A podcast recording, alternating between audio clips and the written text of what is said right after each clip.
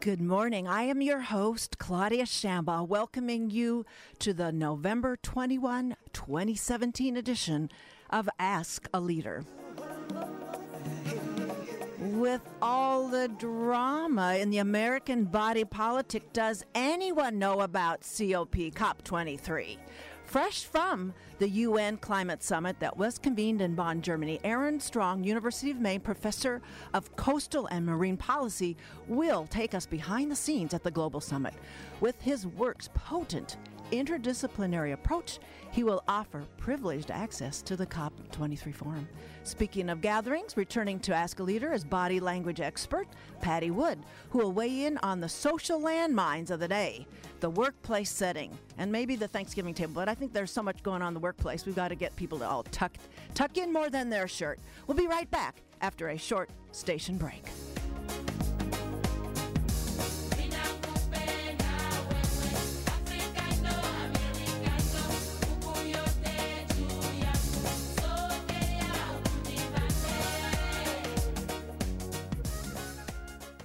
Welcome back to Ask a Leader.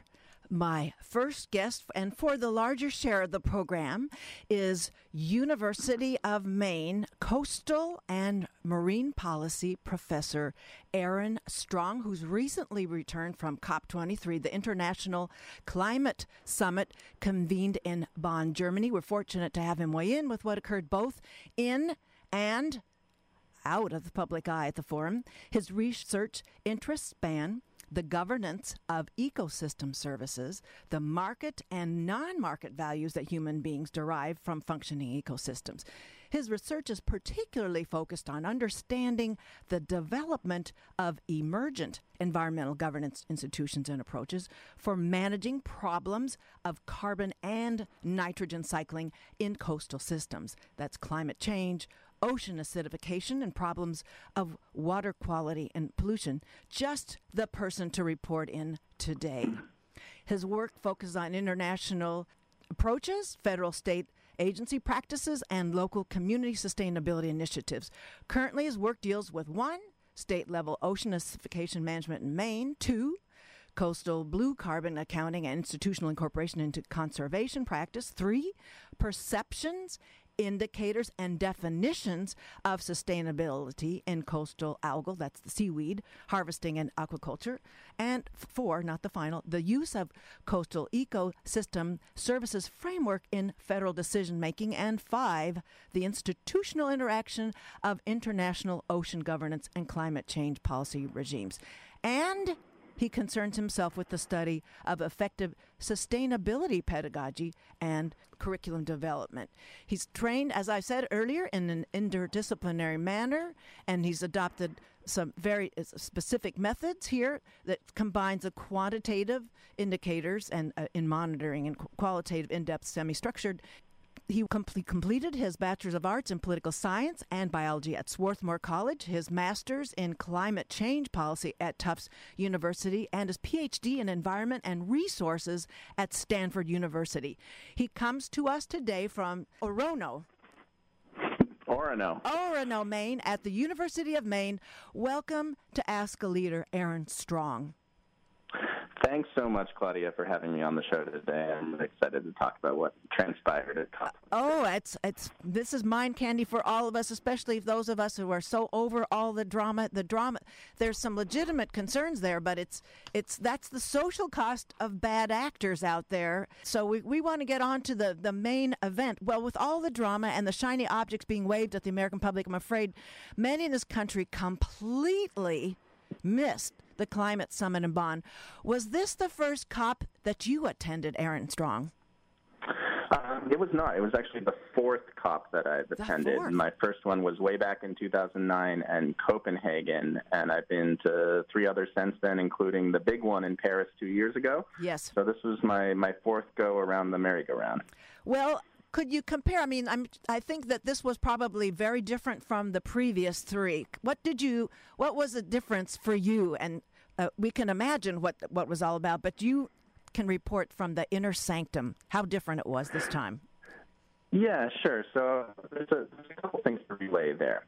One is there's a really big difference between the annual meetings like the one we had this year um, and the kind of big shows where we're supposed to get a major new treaty or major new agreement. And so when I was in Paris two years ago or Copenhagen in 2009, which was the start of the Obama administration, yeah, and my apologies for the cell phone connection.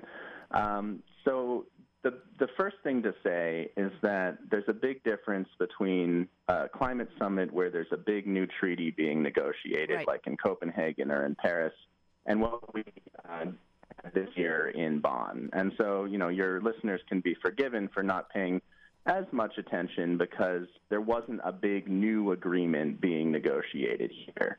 Um, this uh, meeting was far more similar to the meeting I attended in 2010 in, in Cancun. But the other big palpable difference is that we're no longer in the Obama administration. We're in the Trump administration. And President Trump has announced that the United States will be leaving the Paris Agreement. Um, and ostensibly, the goal of the uh, COP23 this year was to continue to negotiate the finer details of implementing that Paris Agreement. Now, you should know that the United States is the only country in the entire world that has announced its intention to leave the Paris Agreement. The other holdouts, Nicaragua and Syria, have recently joined uh, the Paris Agreement. So there's some things that are similar and some things that are different this year. The similarity is that every single year, United States politics are front and center in these considerations. Right. We take all of the oxygen out of the room. So eight years ago in Copenhagen, it was the first time the Obama administration had been to one of these.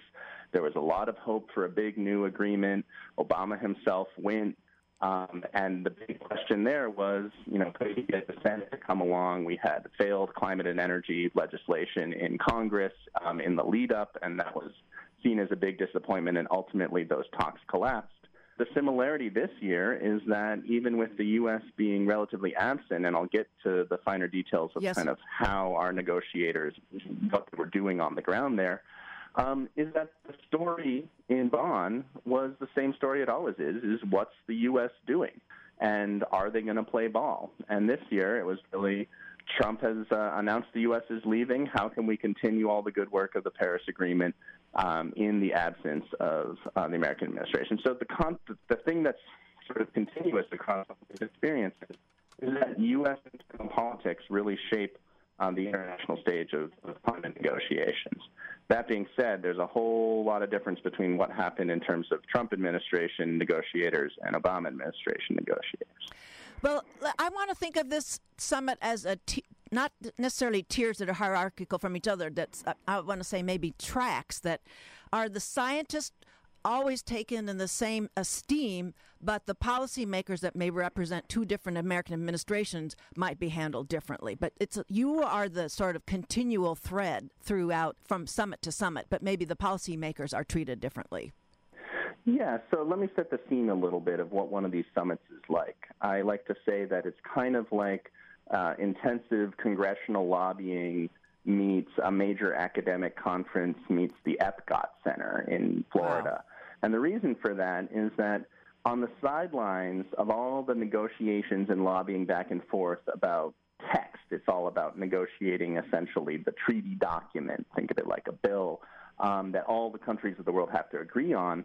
That's what the country negotiators are doing. On the sidelines of all of that are all of these other meetings and presentations yes. from big NGOs, um, from academics, um, from scientists about their work and their information and how they want to help um, drive things forward. And it's not that that's entirely ignored by the negotiators. Often they come and show up and they have their own politics of sort of you know performing and, and, and putting out what they want to, to argue for. In addition to that, every single country, almost every country, has some sort of pavilion, um, which is very uh, like an elaborate, large diorama. The Moroccans are known for their sort of techno chic scene, and India had all of these crazy light really? sculptures that they're trying they're trying to um, showcase what their country is doing about climate change, but also get people to come and pay attention to their country. It's a very um, unique and bizarre affair. And intermixed with all of that are, are major celebrities coming through, you know, that work and think and focus uh, on climate change. So you'll have you know, the sort of gawking of, oh, who's that? That might be more familiar in Hollywood than anywhere else. But but we see that um, in, in Bonn as well. You know, the role of scientists is a really interesting one. Okay. They aren't negotiating. So scientists are not the State Department representatives or the Ministry of Foreign Affairs representatives in the room trying to work on the text. What scientists are doing is presenting information at these side events that may or may not be picked up or may or may not be listened to. So the compendium of all the scientific knowledge about climate change in the world is really the authoritative Intergovernmental Panel on Climate Change reports, the IPCC reports. Okay. And those are referred to regularly um, within the negotiations as sort of the collective understanding of climate change drivers and climate change impacts of the entire scientific community of the world. Um, and that's the formal way in which science kind of influences the negotiations. But there's a lot of informal ways in which scientists um, work with the negotiators from countries to advance particular positions during the negotiations. Were you involved in that particular part, or the more uh, the more informal part, influencing policy? Uh, yeah, so I'd say I was involved in in both. In both, um, okay. So I gave a formal presentation um, at a science event um, that was hosted at the U.S. Action Pavilion. So, getting back to our theme about the U.S. involvement, um, this year there was no the, there was no formal U.S. pavilion this year, yes. so there was no center of the U.S. government activities. But what there was instead was 15 states and a whole lot of cities and a whole lot of NGOs put together something called the Climate Action Pavilion. And this was a group called the We Are Still In Coalition. And the We Are Still In Coalition basically represents all those people in the United States, all those state governments and cities that have said we are still in the Paris Agreement despite what our president has said and done. Um, and that uh, was a major forum for a lot of activities, which is a really unique kind of visible uh, resistance to the Trump administration's activities, um, really led by the governor's offices and the governor of, of California and yes. the governor of Washington as well as uh, the Nature Conservancy and some very large uh, NGOs. And I gave a presentation there at a panel called The Big Stink. And it was all about how do we think about carbon sequestration policies that might help advance climate action. Um, one of the conversations in, in California right now is about how to treat natural lands and forests and agriculture mm-hmm. um, with the continuation of the cap and trade system. And so we got into some of the technical details there about how to think about um, carbon sequestration in forests from a from a policy perspective, comparing Washington's approach, California's approach, and what we're doing in Maine. And that was a panel that I was on. So you know that's not part of the negotiations themselves but it's a chance for at the at that meeting representatives from California, Washington, uh, Maine, Norway, the World Bank, and the Nature Conservancy to come together and share some thoughts, you know, through a panel and through conversation that really helps advance our thinking about what good policy strategies might be. Um, and there's a lot to be said for those kinds of public presentations. Uh, yes, That's and Aaron Strong, I want to, yes, I want to ask, excuse me, about how productive it felt like. So in the national leadership vacuum, did you find that there was a coherence in that intergov- that inter- interstate and intermunicipal kind of leadership that gave you some hope for a coherent eventual policy that could be adopted in in a more invigorated way in the national leadership picture. Absolutely. The We Are Still In group is is powerful, it's organized, and it's really representing a really unique thing that's never really been seen before in, in the negotiations. And the reason is this. If you add up the economies of all of those 15 states that yes. have signed on uh, to the We Are Still In agreement, it'd be the third biggest economy in the entire world. Right. Right? Yeah. And so these are, quote, subnational entities, right? They're not countries. They don't negotiate treaties. For all, all of the things that he does, Governor Brown cannot negotiate a treaty, but he can really become a leader, and he has become a leader in the leadership vacuum that we've experienced. And it really is a vacuum. So we'll get to the the one White House event in a little bit. Yes, um, right. uh, but the formal U.S. presence was muted and dwarfed compared to the amazing and organized presence of the state uh, state leaders, and it was physically really visible. So you left the negotiation building, and the first thing you see is this giant temporary structure with a huge American flag and a big sign that says "We are still in." That's the first thing you see when you step out of the kind of formal, you know, UN negotiation hall. Is this giant space organized by you know the the leaders of uh, by state leaders in the United States, and that was a really visible sign. I've got to um, say, Aaron, it's really it's very sad that optic didn't get central viewing here in our media. I mean that that that that would have been an iconic sort of uh, graphic for us all to to feel like you know that the movement is persisting, as you say. So it's it's very unfortunate. Yeah, no, There's a lot of cost. It's a really powerful. It was one of the most. You know, you think about your experience. You spend a week moving through this physical space, um, and you know, Germany in November is cold and dark right, and wet, right? Um, and everyone's kind of bundled up, and so just think about a kind of dreary gray November rain, and you know, you come out, and then you have this sort of lit up, you know, scene of hope and you feel dejected, maybe the negotiations aren't going well. You know what? Um, the U.S. is. So, uh, for those of you who've just joined us, my guest for this portion of the hour, coming back to us, will be Aaron Strong. He is the University of Maine professor whose research focuses on coastal marine policy and international ocean policy and climate. And so uh, we're going to bring him on here. We've got you back on. Thank you. So you were saying about the U.S., the role yep. there. Back to that. Great. So, you know, one of the stories that I want to share with your listeners, I, I met a, a negotiator from the Pacific Island nation of Vanuatu.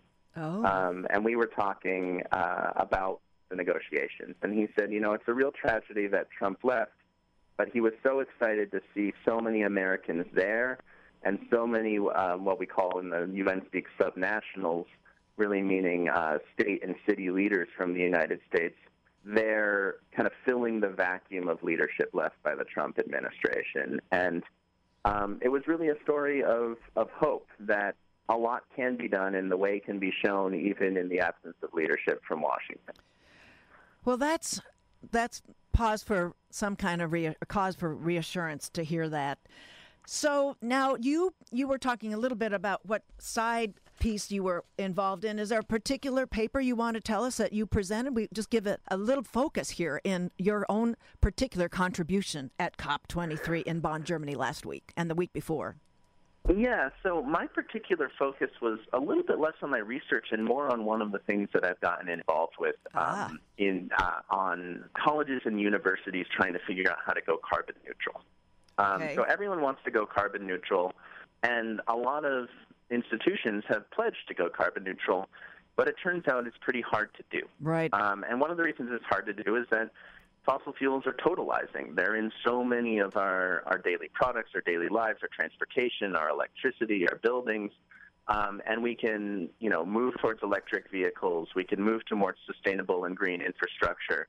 Um, but there's still some component there. So if you take the University of Maine, okay, the University of Maine system had in 2005 emissions of about 100,000 tons a year. And those numbers don't really mean anything to anyone. But let's put it this way last year they were 66,000. That's a, wow. we've gone down by 34%. That's very and the way I like to put it is hey, the University of Maine system has achieved the goals of the Paris Agreement what, which was the original pledge of the United States from the Obama administration in terms of the level of reduction. Okay. We've done it. We've achieved that um, goal. But the thing is, we have a bigger goal, and many other uh, institutions and and organizations and states and cities have bigger goals. We want to go fully carbon neutral. We want to get to zero. Right. Well, getting to zero is going to mean, in some way or another, buying offsets enhancing carbon sequestration, keeping carbon pollution out of the atmosphere somewhere else to offset the smaller and smaller amounts, but still continued amounts of carbon pollution that we are emitting.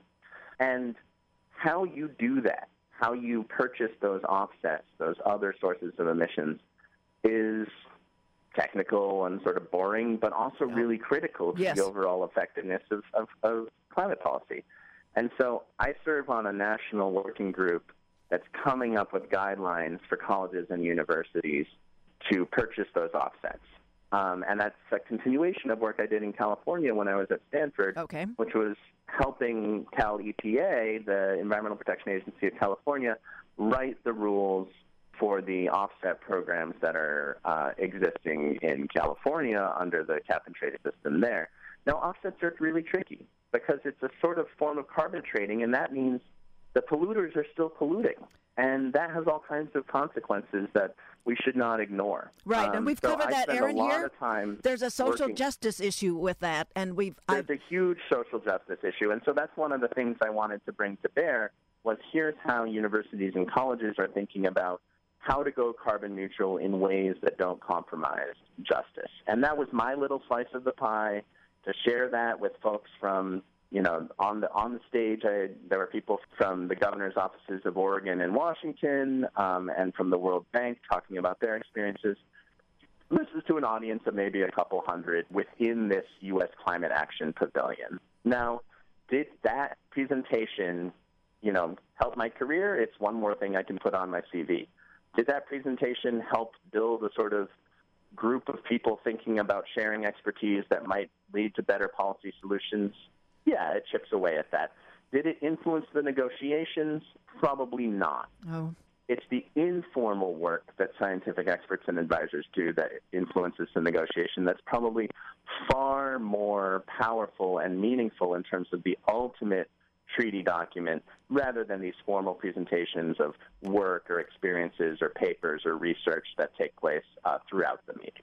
So you're an ambidextrous co- uh, climate scientist, you're working with both policy and with the technical science side. So, in those informal settings, were there policymakers talking with the scientists and back and forth, or did they tend to sort of select that you know they were a little more insular in that way? How how productive was that? How much crossover? Yeah, that's a that's a great question, Claudia. Um, there absolutely are, and so you have all of these kind of sidebar meetings where new um, negotiation texts are being produced and scientists are consulted and really it's as simple as any other meeting. You're sent a document and asked for your your track changes or your comments and you email it back and you have a conversation about it. Wow. Um, and there's no formal you know way that you might be invited or not invited to the table. It's simply um, negotiators who are not scientists trying to figure out what to put together that will help advance their own, you know, country agendas. Um, and one of the things they need to do is make sure that there's scientific input. And so I can, you know, share with you Please. some of the things I got involved with okay. um, there. Uh, if you'd like to yes. sort of hear about it, I can't go into the super nitty gritty details of who, what, where because it's all kind of off off the record. But I can oh, give okay. you, your your audience a flavor of what that might look Please like. Please do. Yeah. Um, so one of the things that was produced was um, a new document, a new kind of treaty um, called the Ocean Pathway. Now, this this whole meeting was being led by Fiji. They were the president of the meeting. Right. Every every meeting's got to have a president, and so Fiji wanted to highlight as an ocean nation um, the the role of the oceans in mitigating climate change. Um, and when we say mitigate, we mean um, reducing emissions. So coastal, healthy coastal ecosystems that have lots of seagrasses and coastal wetlands and mangroves, they soak up a lot of carbon pollution. Yeah. And but there hasn't been a lot of movement on getting a formal way to think about those kinds of ecosystem services, benefits of, of coastal protection within the negotiations. So one of the ways to do this was to um, come up with a new a new document, um, and I saw draft versions of that um, and some of the sort of language that was in there left some technical ambiguity about what exactly we were talking about in terms of uptake of carbon by the oceans. And providing some comments and inputs on that, I think I'm very happy with the outcome of this oh. Ocean Pathway document. You can look it up and Google it and see it. Okay, it we'll might do. See, it might seem like a little bit of a banal statement, um, but what it is is the first time of recognizing the role of the ocean in climate policy in the same way that forests have been previously recognized very extensively. And that I was not alone in terms of, you know, participating in sort of commenting on this. Um, there were dozens of scientists from around the world who, you know, were consulted and brought in and are part of the leadership teams in producing this. Um, and that's just all a kind of informal way in which, you know, uh, scientists who are interested can build the interpersonal connections th- that ultimately leads to a new, um, you know, negotiated treaty document. For those of you who've just joined us, my guest here on Ask a Leader is Professor Aaron Strong, whose research focuses on coastal marine policy at the University of Maine. He's recently returned from the UN Summit COP23, convened in Bonn, Germany, the last couple of weeks.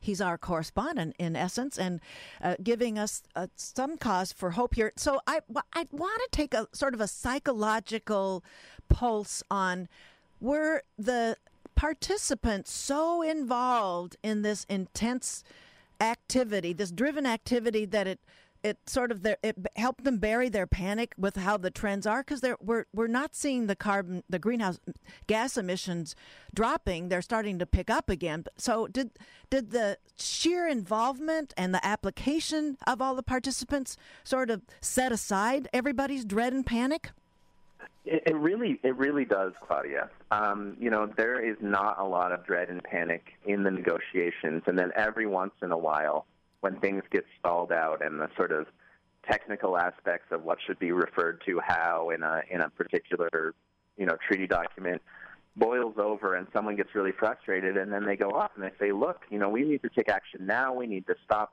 you know, kind of this this nitpickiness and and concern. We need to keep our eyes on the prize. So there's sort of these rhetorical flourishes that boil up when people need to kind of remind themselves and everyone around them of the stakes. But then they bury their heads in the details again. And that's exactly how all of the negotiations go. Every time I've ever ever been to them, and this year was no exception.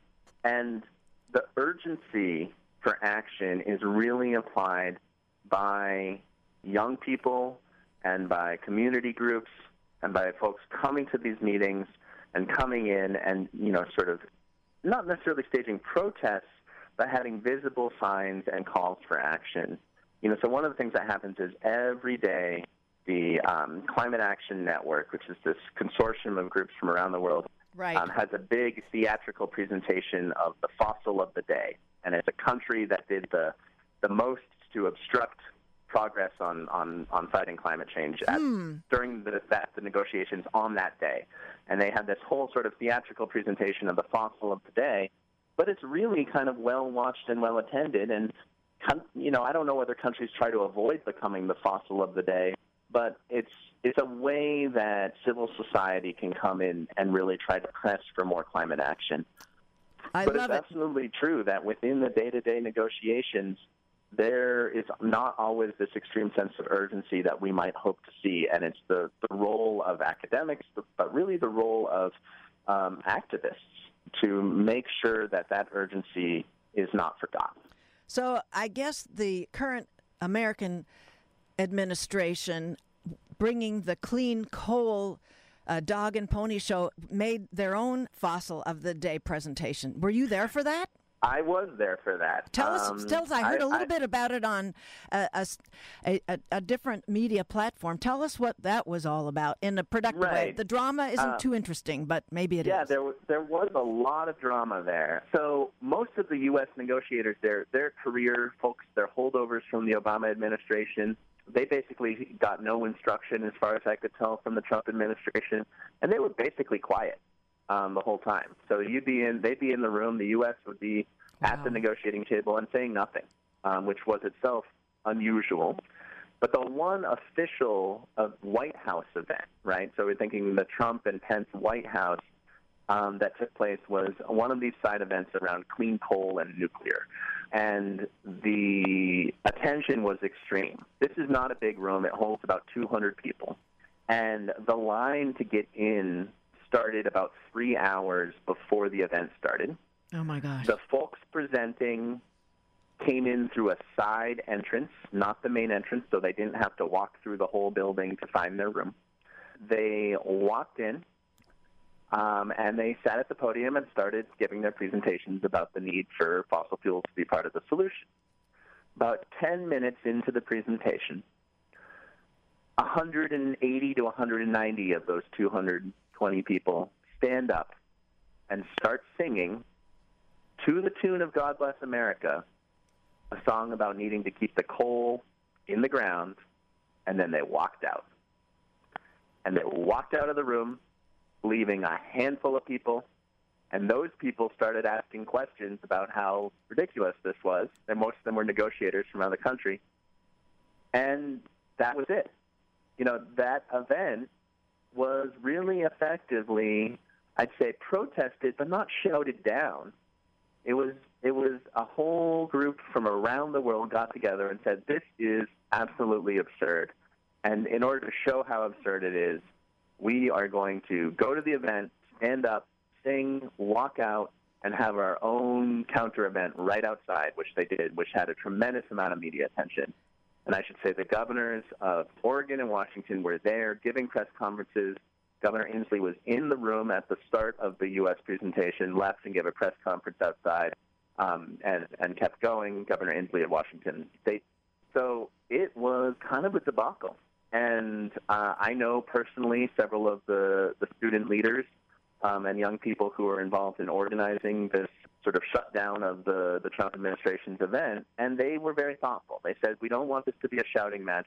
We want the news story to be the whole world is rejecting this kind of you know backwards thinking and that really was i think what the the media picked up from that event I don't really know what they were anticipating. I don't really know why they, you know, um, why they bothered showed up and why they bothered to right. do that. Right. Um, they had to know that that's what was going to happen, and that was picked up. You know, this the story was covered in, in in the media, but what wasn't covered is just the vacuum of leadership of of the United States in the actual negotiations at the negotiating table. Well, media hates a vacuum. Media doesn't ever nothing. cover. Yeah, media doesn't co- know how to cover a vacuum. But no, more nuanced platforms, like I might consider us, but you know, we can do. But that's it's sort of not the DNA for what the news does. But so I I want to understand. So when the 180 people after they stood their ground and then withdrew. So there was a, there was a vacuum. There was so did the the presentation resume on this clean coal dog and yeah, pony? The, the interactions with the audience resumed.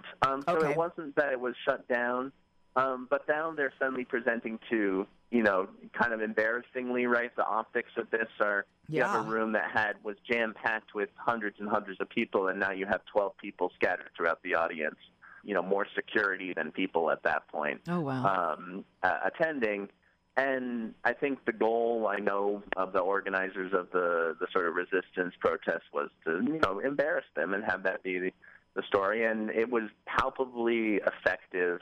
There was lots of sort of cheering and clapping outside, and you know, it was quite a sight to see and quite a sight to be present because it is, the, you know, it's theatrical, right? Like there's the physicality of the space and the images make a tremendous amount of difference, just like having the big, you know, we are still in the Paris Agreement um, pavilion be the first thing you see when you walk out of the main negotiation space. Well, this is the the productive part of the what was an amazingly productive relay from you today. Is we're drawing down in our time. What you are going to be doing as a result of what you took from the conference, and what we constituents can do as a follow up on our state and local levels?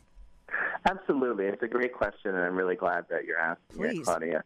Um, so I will be going to COP24 next year personally, but and that's a bigger one. Well, they're really trying to finalize, um, you know, amounts of money that are going to help poor countries adapt and finalize um, a lot of the rules for Paris. And those rules matter a lot. They're ultimately they're they're kind of boring and hard to get involved with, but ultimately the success or failure of the Paris Agreement is going to be whether it steers us into a future with increased ambition um, or with plodding along ambition. And um, next year, the meeting is in Poland in December, and that's really going to be uh, a bellwether for whether this is um, something that we should all really encourage and support.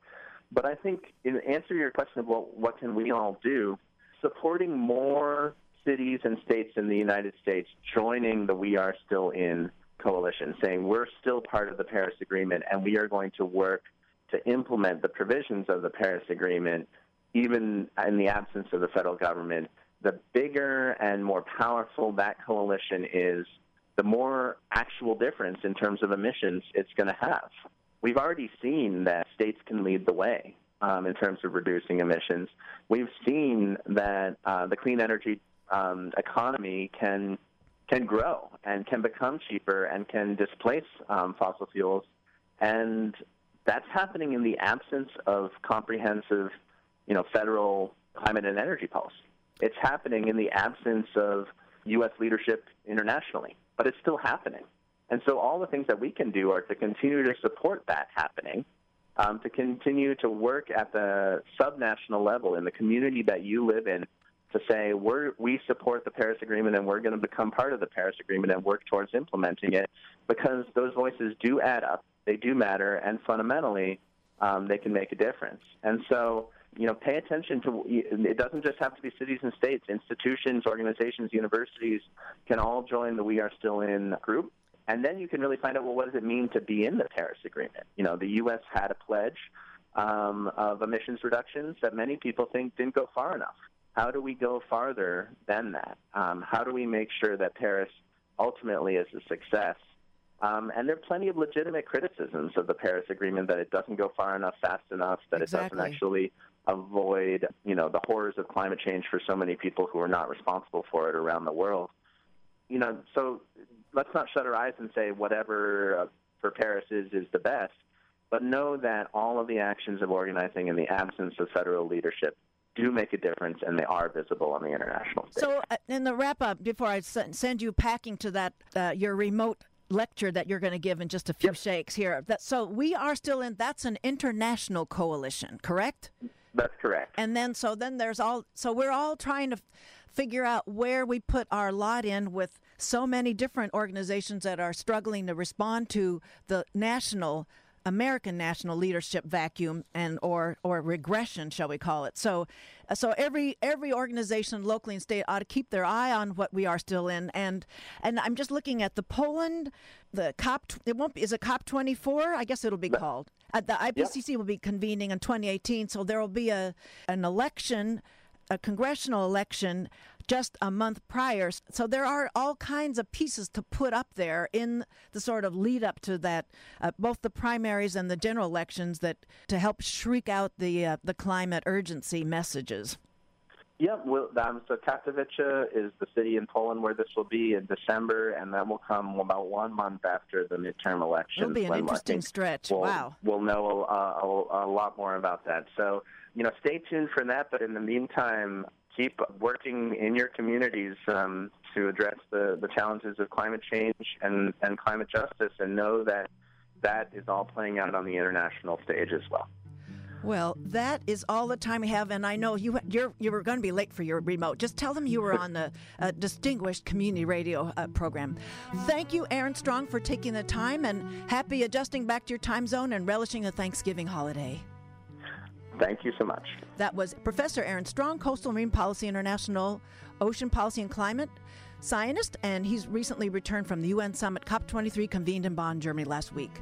And he's on the University of Maine faculty. We'll be right back after a very short station break with body language expert Patti Wood helping us to spot the sexual predator a mile away.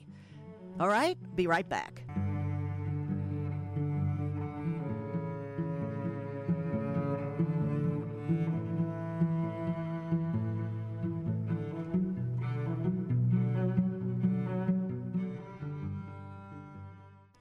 That's Gretchen Yanover, and the track is called Turn Around. Welcome back to the show. My next guest is Patti Wood, international speaker and trainer. She's deemed by the Washington Post as the gold standard of body language experts, and she's an excellent guide in our going into the holidays with. Uh, well, we're gonna we're gonna only spend time on the sexual predation. The Thanksgiving folks, the the table arrangements that you're on your own with that this time around.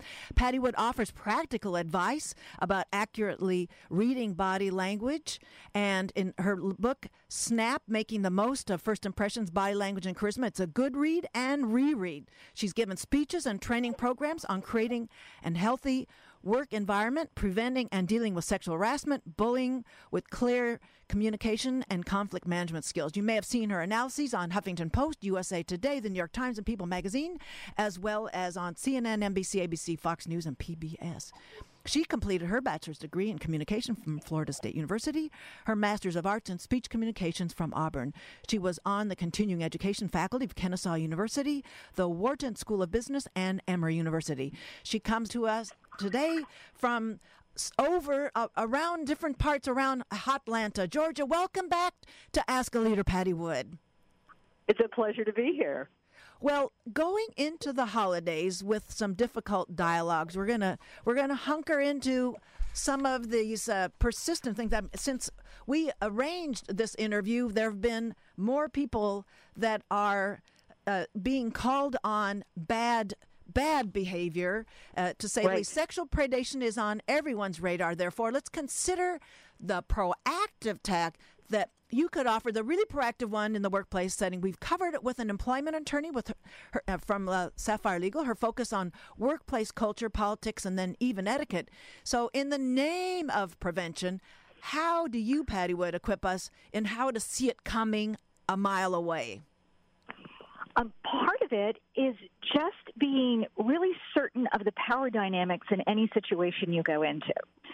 So if you're going into uh, any business meeting, whether it's one on one and one to many, be aware of who has power and um, be able to read their personality type. Uh, if you're familiar with the DISC personality inventory, there is a personality type called the driver, and the driver personality is the most likely to get you in trouble. They um, want to get things done. They're very strong. Um, their pace of speaking is typically very fast and very loud and very forceful, and they don't take no easily. So you can even recognize before you go into a meeting a, a driver kind of personality on the phone and say, okay, I know what I'm getting into. I know this is a strong personality. How can I prepare myself for this interaction?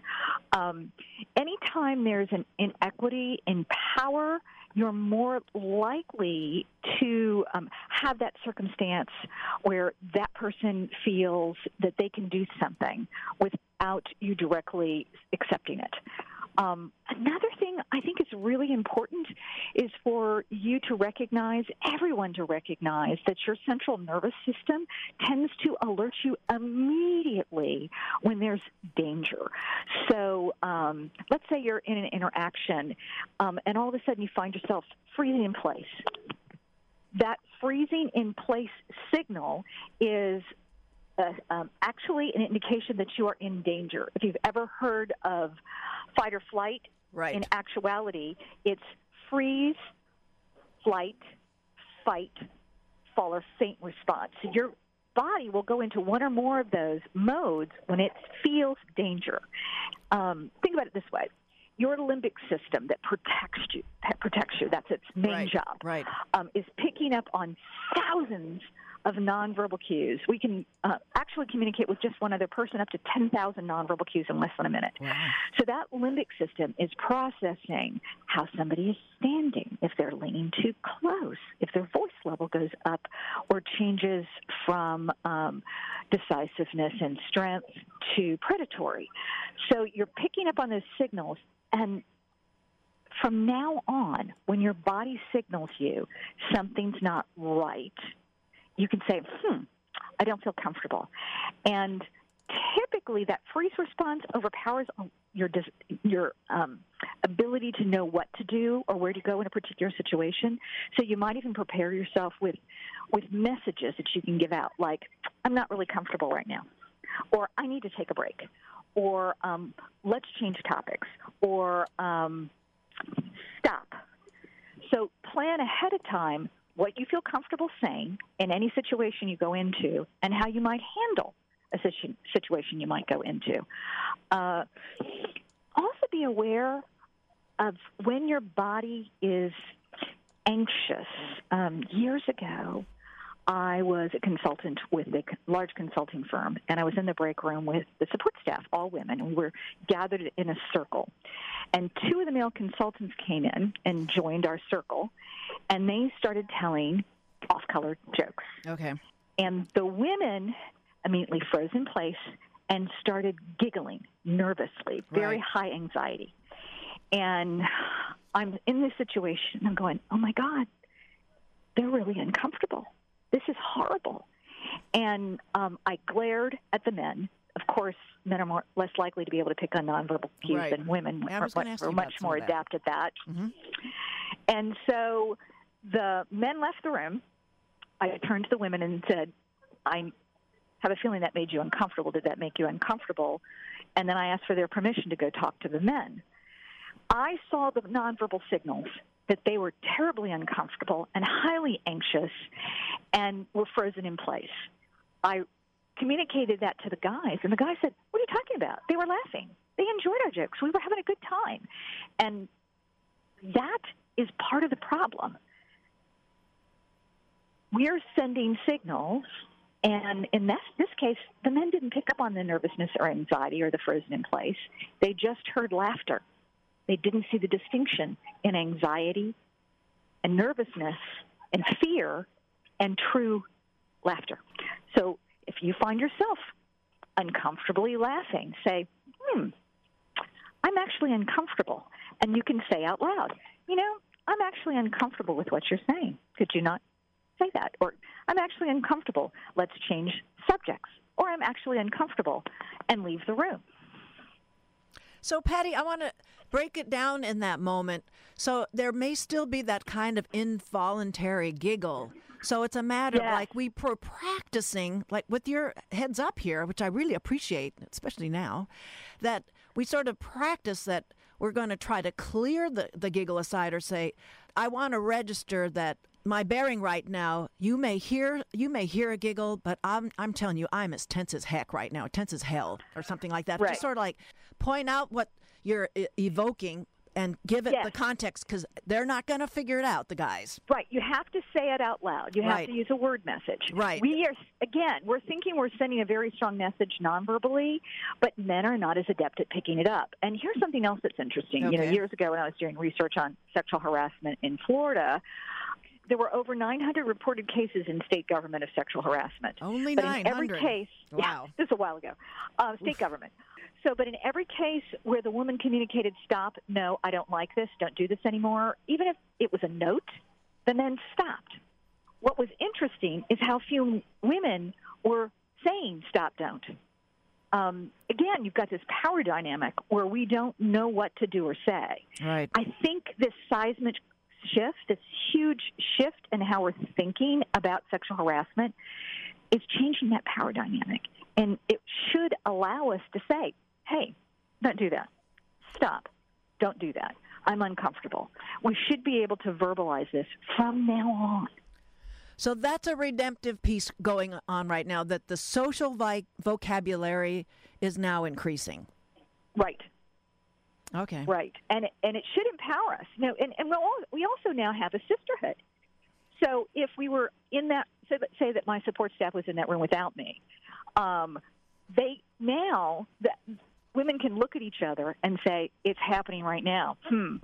We're not alone in this, and say something together and, and gain strength in that sisterhood. Exactly. That's what I want you to open up to a pack, unpackage for us is the role of bystanders. Maybe if we're not the yes. direct object of the derision of the dr- driven or bullying commentary, the ass- assault, a sexual harassing, what we as bystanders, we're not we're not freezing in the way the object of that uh, gesture. So, what can a bystander do effectively in these situations? Well, it, um, think about that situation I was in with, with my support staff. I go back to that and I think, should I have said something in the moment? And okay. I was afraid of, it, of, of embarrassing them. Now I wouldn't be. In that moment, okay. as a, a woman that had a higher level of power than the women that were uncomfortable, and guess what? I wasn't uncomfortable because I had equal power with those men. I can say now in that moment, hey guys, stop. I'm uncomfortable. I wouldn't even necessarily call out the women. I would say, I'm uncomfortable with that. Let's talk about something else. And so, to me, the biggest problem has been a sense of, I don't know what to do. And people end up being complicit, or they say it's none right. of my business. Yeah. It has. To, it, a lot of people say, "Oh, it has to do with romance, or it has to do with that their relationship, or I don't know what's really going on," and so we look. They, they or we look the other way. That's complicity. That's saying it's okay with you, and now we know it's not okay, and we're responsible for all of each other. And men can, in that, in that moment, say, "Hey, stop! I'm uncomfortable with that. Don't do that." For those of you who've just joined us, you're listening to Ask a Leader on KUCI 88.9 FM in Irvine. My guest on Ask a Leader is body language expert Patti Wood, helping us navigate those office workplace setting encounters with in, where we're increasingly more aware of the offenses that and transgressions that have been occurring. And we're gonna after the show, there's gonna be all sorts of additional new way in. So we're just gonna have to brace ourselves for that and step everybody step up. So. I'm glad that you're calling out. And when we're talking about the bystanders, not just the fellow females in the room. It's well, and and we know men are also they they're objects of some of the harassment. I I, I mentioned that in what we're uh, some other of the platforms that we're working on here at KUCI. So it's men and women that can do the standing up. So let's say it, what's cl- it's close up though. Like you know, there are some of these cop the feel at the photo op. You know, there's a lot of people to be implicated. So what do we do in those kind of settings? I think part of it again is feeling the energy that, that's coming off somebody as you interact with them, and the minute the arm goes too close into a part of your body you don't want it to be, right. you you actually move away. Again, don't go in that frozen position and freeze in place, Keep but moving. actually move move away. Okay. And a scowl at that point is a good thing. Um, because what we need to do is actually do something to punish the bad behavior. Okay. And if that might mean in that moment that they look awkward, so you want to sanction them, you want to punish them. And I give everybody permission, if you're in that situation where somebody has been overtly um, abusive or sexual, to say out loud um, to those around you, don't do that to me. Okay. Because sometimes people are secretive in the way they grab those little interactions. And they get away with it because the person they're doing it to, their victim, is afraid of embarrassing them. Do not be afraid of embarrassing somebody that treats you inappropriately. Actually, claim that. Go ahead and embarrass them. Okay, that's the that is the public service announcement we're going to wrap the interview with because it's I mean it's anticipation of this happening to any one of us is the first step and knocking off that 3 by 5 card of reactions to verbal or physical kinds of untoward behavior gets us ready to to to get out of the freeze and uh, as you right. say to, to sort of punish the behavior and that kind of thing. So Can I say one more thing uh, that I think is really Patti. important? And that is to look after your sisters. That's we um, all have so to do that. if you know somebody that's in your work environment, in your business environment, in your personal life that is not a good person and that has done something to you or one of your sisters, do not keep it a secret. We're no, No. longer Nope. in shadow. We are not. Um, it it becomes again you're complicit if you let that happen you need to say out loud, "Hey, um, I hear you're thinking about doing some business with so and so. Are you aware of anything about them that would make you uncomfortable going forward?" Oh, you're not. I well, I am. Okay, Patti. Patti Wood, it's so good to have you back on the show. Thanks for taking the time. And with your full plate this Thanksgiving, I'm wishing you well. You take care. Happy Thanksgiving. Thank you very much. My guest was body language expert Patti Wood, helping us to navigate the the bestial workplace setting. We're going to tune out here with uh, next week's guests are going to be Jane Page. She's going to bring on two actors. And uh, they're going to talk about intimate apparel, the play they're going to do, as well as Steve Allison and Kevork Abzajian. There are going to be two scientists filing a report about their recent visit to the 45th Congressional District, Mimi Walters' office. Talk with you next week. Thanks for listening, everyone.